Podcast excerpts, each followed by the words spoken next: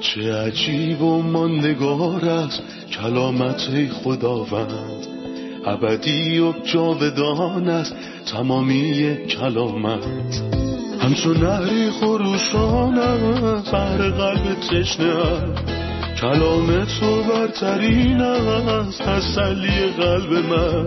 نوری بر پاهای من چراغ راه های من. کلام تو شفا بخشد درد و رنج و زخم من. نپویی این کلام ساکن در قلب من. تغییرم به آزادم ساد شبان نیکوی من. چه عجیب و ماندگار است کلامت خدا رد ابدی و جاودان است تمامی کلامت سلام به تمام شنوندگان و همراهان عزیز از هر کجای این دنیا که هستید. با قسمتی تازه از سری برنامه های تعلیمی تمام کتاب در خدمتتون هستیم. هنوز داریم کتاب مزامیر دومین کتاب شعری عهد عتیق رو مطالعه می کنیم و به مزمور 38 و مزمور 39 رسیدیم. در برنامه قبل مطالعه مزمور 37 رو تمام کردیم و می‌دونیم پیامی که به من و شما رسید این بود که سرنوشت شریران نابودی است و نصیب انسانهای نیکو به ارث بردن زمینه اجازه بدین اول برنامه به مهمونمون در استودیو خادم خداوند خوش آمد بگم. برادر یوسف سلام و خیلی خوش اومدین. سلام خیلی ممنونم خواهر سنم. برادر مزمور سی و هشت با این جمله شروع میشه. خداوندا هنگامی که خشمناک هستی مرا مجازات نکن.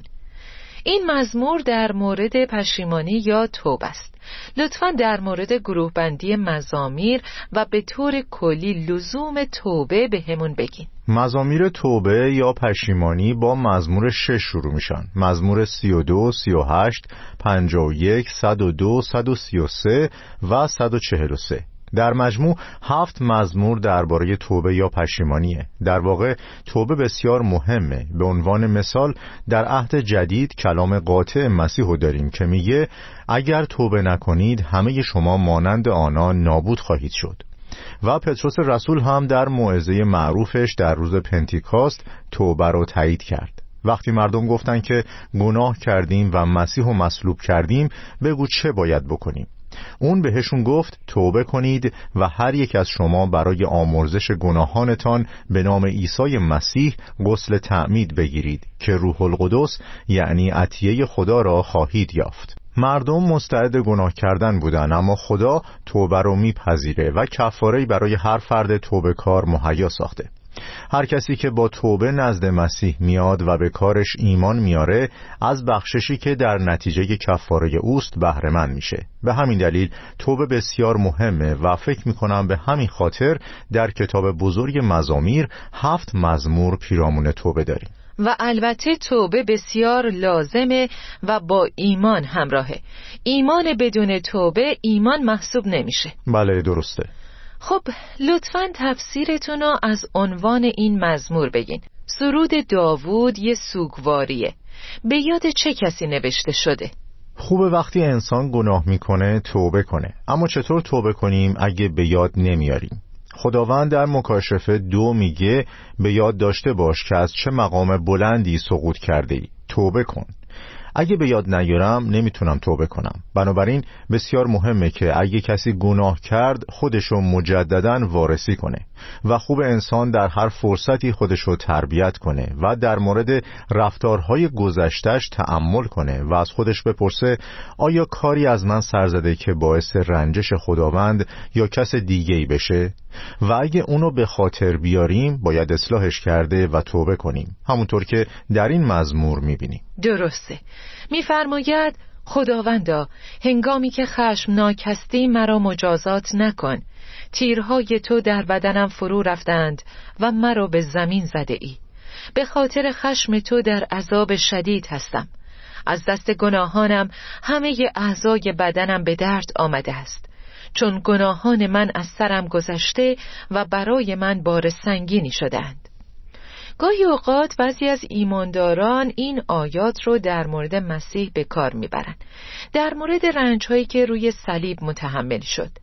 لطفا در مورد محدودیت های نقل قول از این بخش از کتاب مقدس و ربط دادنش به مسیح و رنجهاش رو برامون توضیح بدین آیا مرزی داره که نباید ازش عبور کرد؟ بدون شک داوود در اینجا به تجربه خودش اشاره می‌کنه که بعد از اون گناه معروفش اتفاق افتاد. بعد از اینکه پیش بدشبه که زنش نبود رفت و مطمئنا این یه لذت زودگذر بود که باعث شد درد و غمی طولانی و موندگار رو تجربه کنه. به همین دلیل در این آیه میگه همه اعضای بدنم به درد آمده است و چون گناهان من از سرم گذشته و برای من بار سنگینی شدند عذاب وجدانش رو توصیف می‌کنه.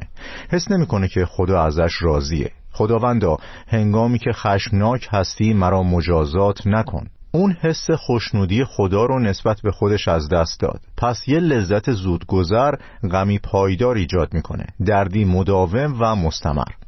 حالا اگه بخوایم این آیه رو درباره مسیح به کار ببریم باید بدونیم که داوود وقتی مجازات شد این مجازات در نتیجه گناهش بود. و مستحقش بود در حالی که مسیح به گناهانی اعتراف کرد که مربوط به اون نبود بلکه من مرتکبشون شدم و همه شنوندگان عزیز این گناهان رو کم و بیش انجام دادن.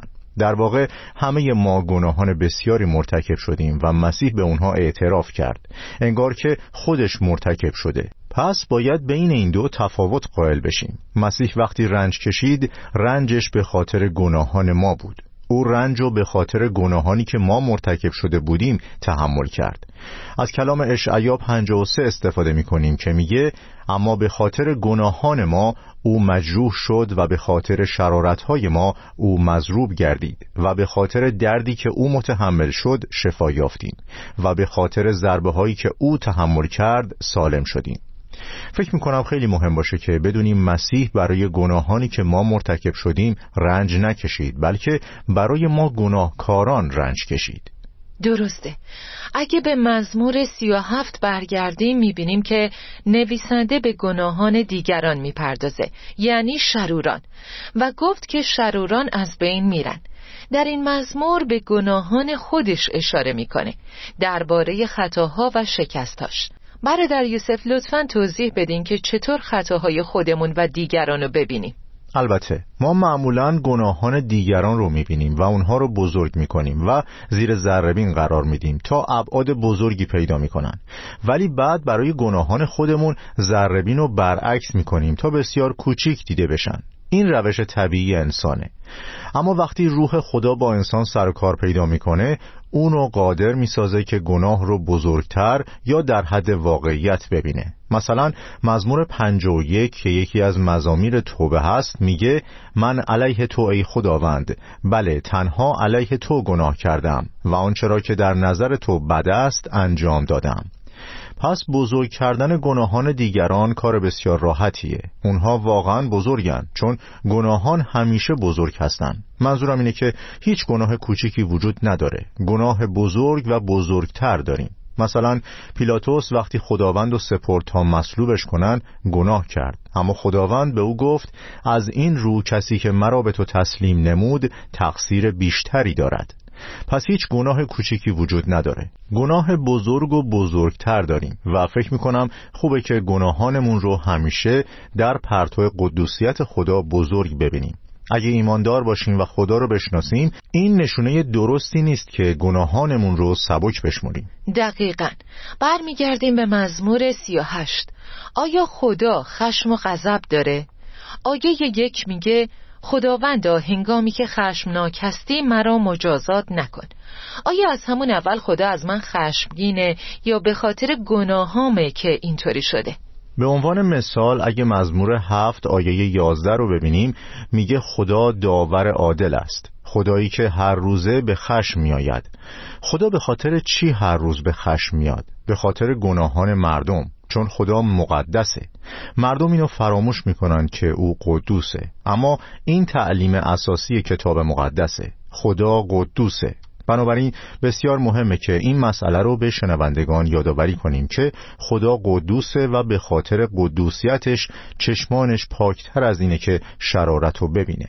در عهد عتیق تفاوت بین خشم خدا نسبت به گناه و خشم نسبت به گناهکار به قدر کافی واضح نبود. اما در عهد جدید می‌دونیم که خدا به خاطر گناهان خشمگینه اما گناهکار رو دوست داره. پس الان می‌دونیم که ما ایمانداران مورد پذیرش خداییم.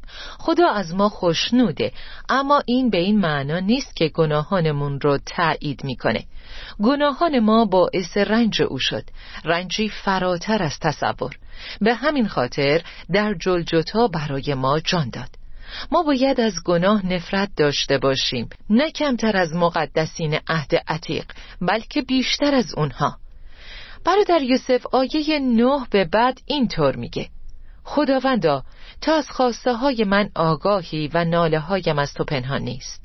دل من به تپش افتاده و نیرویم را از دست دادم و نوری در چشمم نمانده است.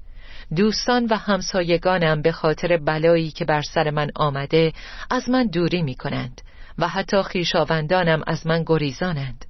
دشمنان جانم برایم دام گستردند و کسانی که می‌خواهند مرا اذیت کنند تهدیدم می‌کنند و تمام روز برایم نقشه می‌کشند.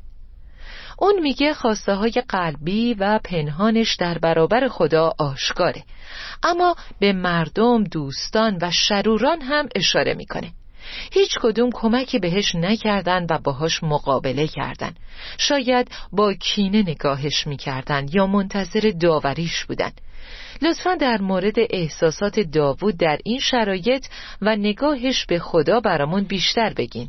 خب می‌دونیم که نزدیکترین فرد به داوود یعنی ابشالوم شورش به پا کرد و به ضد پدرش تقیان کرد و مشاور پادشاه اخیتوفل دوست صمیمی و معتمدترین فرد برای داوود متاسفانه در این شورش به ضد دوست قدیمیش داوود جانب ابشالوم رو گرفت. این انتظار رو ما از انسانها داریم اما خبر خوش اینه که خدا همیشه طرفدار ایماندار است به خصوص وقتی که توبه می‌کنن و خودشونو فروتن می‌سازن. پتروس رسول گفت پس در مقابل قدرت خدا فروتن باشید تا او شما را در وقت مناسب سرفراز نماید.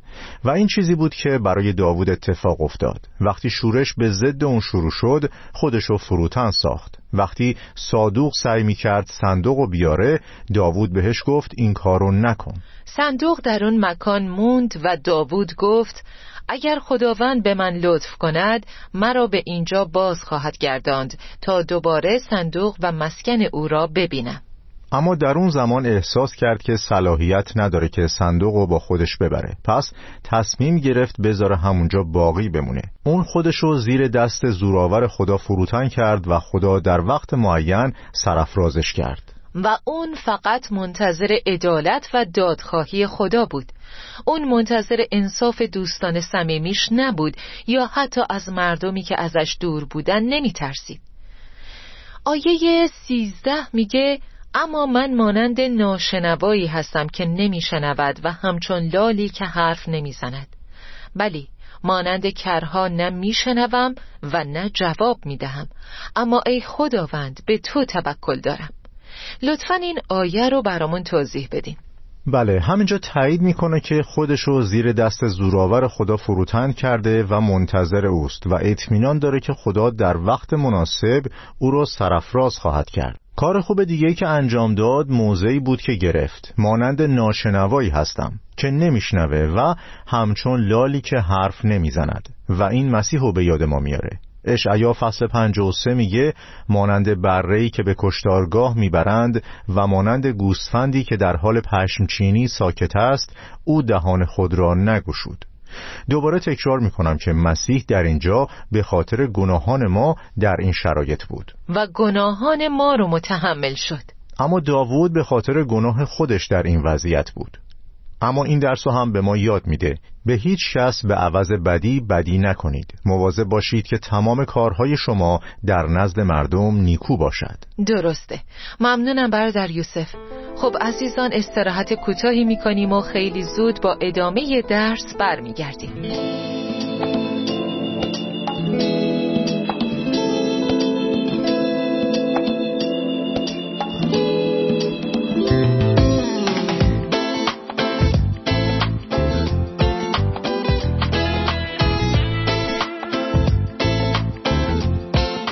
برادر یوسف لطفا درباره موضوع مزمور 39 بهمون بگین عنوان مزمور 39 چیه؟ خب این مزمور درباره پوچی و بتالت انسان و ناتوانی اونه روزهای انسان محدوده اینو مزمور بهمون میگه و اون یه مسافره یعنی مدت زیادی در این دنیا نخواهد بود پس چطور باید روزهامو سپری کنم؟ آیا باید اونو صرف دفاع از خودم و کرامتم کنم یا صرف پول در آوردن؟ هر دو ممکنه. اما آیا هدف نهایی زندگی اینه یا چیز مهمتری هم هست که خودمو برای ابدیت آماده کنم؟ چون مسافرم. در ابدیت که هیچ پایانی نخواهد داشت کجا خواهم بود؟ این موضوع کلی مزمور 39 هست. لطفا در مورد عنوان این مزمور بگین. برای سالار سرایندگان یدوتون مزمور داوود. یدوتون کی بود؟ یدوتون در روزگار داوود جزو یکی از رهبرهای پرستش بود و دوتای دیگه آصاف و هیمان ازراهی بودند. این مزمور برای یدوتونه اون یکی از این سه نفر بود و رهبر گروه موسیقی بود که پرستش رو در معبد رهبری می‌کرد. چون داوود ستایش و سرود رو به عنوان بخش مهمی از پرستش معرفی کرد و ما سرود خوندن رو از داوود و البته پسر داوود یاد گرفتیم. خداوند عیسی مسیح که با صدای فریادش سرود ما رو شکل داد. برادر یوسف این مزمور به همون میگه که انسان ضعیف و فانیه. آیا با این موضوع که انسان خلقتی استثنائیه و به صورت خدا خلق شده مقایرت داره چطور بین این دو دیدگاه تعادل ایجاد کنیم؟ ببینیم که کتاب مقدس اینجا چی میگه. مثلا در آیه چهار میگه خداوندا می‌خواهم بدانم که چه وقت مرگم فرا خواهد رسید. چند سال دیگر از عمرم باقی است و چه وقت زندگی من تمام خواهد شد. عمرم را چقدر کوتاه کرده ای تمام سالهای عمرم در نظر تو فقط لحظه است. به راستی عمر انسان دمی بیش نیست. بله انسان به شباهت خدا خلق شد اما فراموش نکنید که شیطان در پیدایش سه از راه رسید و گناه وارد شد و موجودیت انسان رو مختوش کرد و اونو از خدا دور کرد. و بهترین تشبیه انسانی که دور از خداست اینه مانند ستارگان سرگردانی هستند که تاریکی دوزخ تا به ابد در انتظار آنهاست. ارزش یه ستاره وقتی که دور مرکزش بچرخه دور یه محور. اما وقتی سرگردون میشه و از محورش خارج میشه هیچ چیز جز تاریکی تا ابد براش باقی نمیمونه. پس بله انسان به شکل خدا خلق شد اما این صورت مخدوش شد. هرگاه ظرفی مطابق میلش نبود گل را می گرفت و با آن ظرف دیگری می ساخت این کلمات از ارمیا هجده گرفته شده. درسته که ظرف در دستان کوزگر قرار داشت اما از نتیجه نهایی کارش خوشش نیومد. درست مثل اتفاقی که در مورد آدم در باغ عدن افتاد. کوزه خراب شد اما کوزگر بیکار ننشست و اون ظرف رو به ظرف دیگهی که خوب به نظر می رسید تبدیل کرد. پس وقتی انسان از خدا دوره مسکین فانی و ضعیفه و وقتی با خداست از حیات ابدی برخوردار میشه. بله کتاب مقدس درباره ضعف و فانی بودن انسان صحبت می‌کنه و در آیه سه اینطور میگه. استراب بر من چیره شده بود.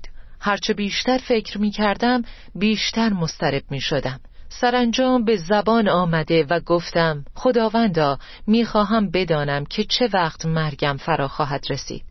چند سال دیگر از عمرم باقی است و چه وقت زندگی من تمام خواهد شد؟ عمرم را چقدر کوتاه کرده ای تمام سالهای عمرم در نظر تو فقط لحظه ای است. به راستی عمر انسان دمی بیش نیست و مانند سایه کوتاه و زود گذر است. هرچه می کند بیهوده است. او ثروت می اندوزد ولی نمی‌داند نصیب چه کسی خواهد شد. وقتی داشت در مورد ضعف و بتالت انسان صحبت می کرد درباره خودش گفت چه زود گذر هستم. اون درباره روزهاش گفت که دمی بیش نیستن. از پوچی زندگیش گفت و میگه انسان دمی بیش نیست مانند سایه کوتاه و زود گذر است. شما به کسانی که فکر می‌کنن روی زمین باقی خواهند موند و همه کارهاشون ابدیه. کسانی که برای صد سال آینده برنامه ریزی می‌کنن و به توانایی ها، ثروت و جایگاه والاشون تکیه می‌کنن با توجه به این آیات چی میگید؟ خب من بهشون کلام عهد جدید رو یادآوری می‌کنم. نه فقط از عهد عتیق که نگن تو دیدگاه منفی و بدبینی داری یعقوب رسول در عهد جدید فصل چهار اینطور میگه. حیات شما مانند بخاری است که لحظه ای دیده می شود و بعد از بین می رود ای کسانی که می‌گویید امروز یا فردا به فلان شهر می رویم و در آنجا تجارت می کنیم و سود فراوان می بریم ولی نمی‌دانید فردا چه خواهد شد. من به همه شنوندگان عزیز میگم که زندگی کوتاه و مثل بخاره که لحظه دیده می شود و بعد از بین می رود پس فکر می کنم مهمترین چیز در زندگی پول درآوردن نیست. چون بعد از مرگ ترکش می کنید و نمی‌دونید کی صاحبش میشه. چه کسی تمام چیزهایی رو که به زحمت حفظ کردید هدر میده. اما آیا برای ابدیت آماده اید؟ برادر یوسف به خاطر داریم که خداوند خدا انسان را از خاک آفرید و به او نفس حیات دمید و انسان موجودی زنده شد. ولی در نتیجه سقوط زندگی انسان دمی بیش نبود. اما وقتی که مسیح از مردگان برخاست نفسی تازه بخشید. درسته او به شاگردانش حیات ابدی بخشید. شما کسانی رو خطاب قرار دادید که به داراییشون روی زمین تکیه کردن و فکر کردن جاودان است. اما می‌دونیم که محو میشه. لطفا بهشون بگین چطوری از نفسی گذرا به نفس ابدی برسن. نفس مسیح که از مردگان برخواست در واقع اجازه بدین بگم که کار مسیح پلی بود که ما رو از یک کوه به کوهی کاملا متفاوت برد. این من نبودم که این کارو کردم. حتی توانشم نداشتم. تنها چیزی که ازم خواسته شد اینه که نزد مسیح بیام که از سوی پدر به این جهان فرستاده شد تا خودشو پلی بسازه و ما را از مرگ، بیچارگی و بدبختی به حیات، شادی و لذت برسونه. تنها کاری که باید بکنم اینه که مسیح رو بپذیرم. اما به همه کسانی که او را قبول کردند و به او ایمان آوردند این امتیاز را داد که فرزندان خدا شوند.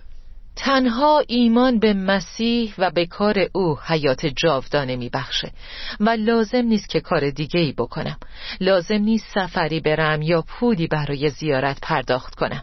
مسیح کار رو تمام کرد و بر روی صلیب گفت تمام شد و من باید همونطور که هستم بیام و این برکت رایگان رو ازش دریافت کنم. اگه شنونده اهل کشوریه که هیچ مسیحی یا مسیحیتی و همینطور هیچ کلیسایی وجود نداره و می‌خواد مسیحی بشه آیا بعد از اعتراف باید به جایی سفر کنه تا مسیحی بشه؟ به هیچ وجه خدا نزدیک شماست کلام خدا نزدیک توست. آن بر لبها و در قلب توست. زیرا اگر با لبان خود اعتراف کنی که عیسی خداوند است و در قلب خود ایمان آوری که خدا او را پس از مرگ زنده ساخت نجات خواهی یافت. کتاب مقدس نمیگه در روز آخر شاید نجات پیدا کنی یا کامیاب شوی. اینطور نیست بلکه نجات خواهی یافت. این اتفاق زمانی میافته که از صمیم دل ایمان داشته باشی و به زبان اعتراف کنی. درسته. خب به پایان برنامه امروز رسیدیم. ممنون برادر یوسف. خدا برکتتون بده. آمین. خدا به شما هم برکت بده. آمین. شنوندگان عزیز آیه هفت از مزمور سی و نه میگه اینک ای خداوند به چه چیزی امیدوار باشم؟ امید من به توست. ما به چیزهای زودگذر و فانی امید نمیبندیم بلکه منتظر خداوندیم و امیدمون به اوست. به چیزی که زیر این آفتاب زودگذره توکل نکنید. اموال زودگذرن. جایگاه های بالا زودگذرن. مقام زودگذره. اگه به هر چیزی که روی زمینه توکل کردید بدونید که فانیان اما به خداوند عیسی مسیح ازلی و جاودان توکل کنید. او که با مرگش بر روی صلیب دری برای شما باز کرد. تا یه برنامه دیگه و درسی تازه خدا با شما. چه عجیب و ماندگار است کلامت خداوند. ابدی و جاودان است تمامی کلامت. همچون نهری خروشان است بر قلب تشنه. کلام تو برترین است تسلی قلب من. نوری بر پاهای من چراغ راه های من. کلام تو شفا بخشد درد و رنج و زخم من. نپوری این کلام ساکن شد در قلب من. تغییرم به آزادم ساد شبان نیکوی من. چه عجیب و من نگارت کلامت خدا رد ابدی و جاودان است تمامی کلامت.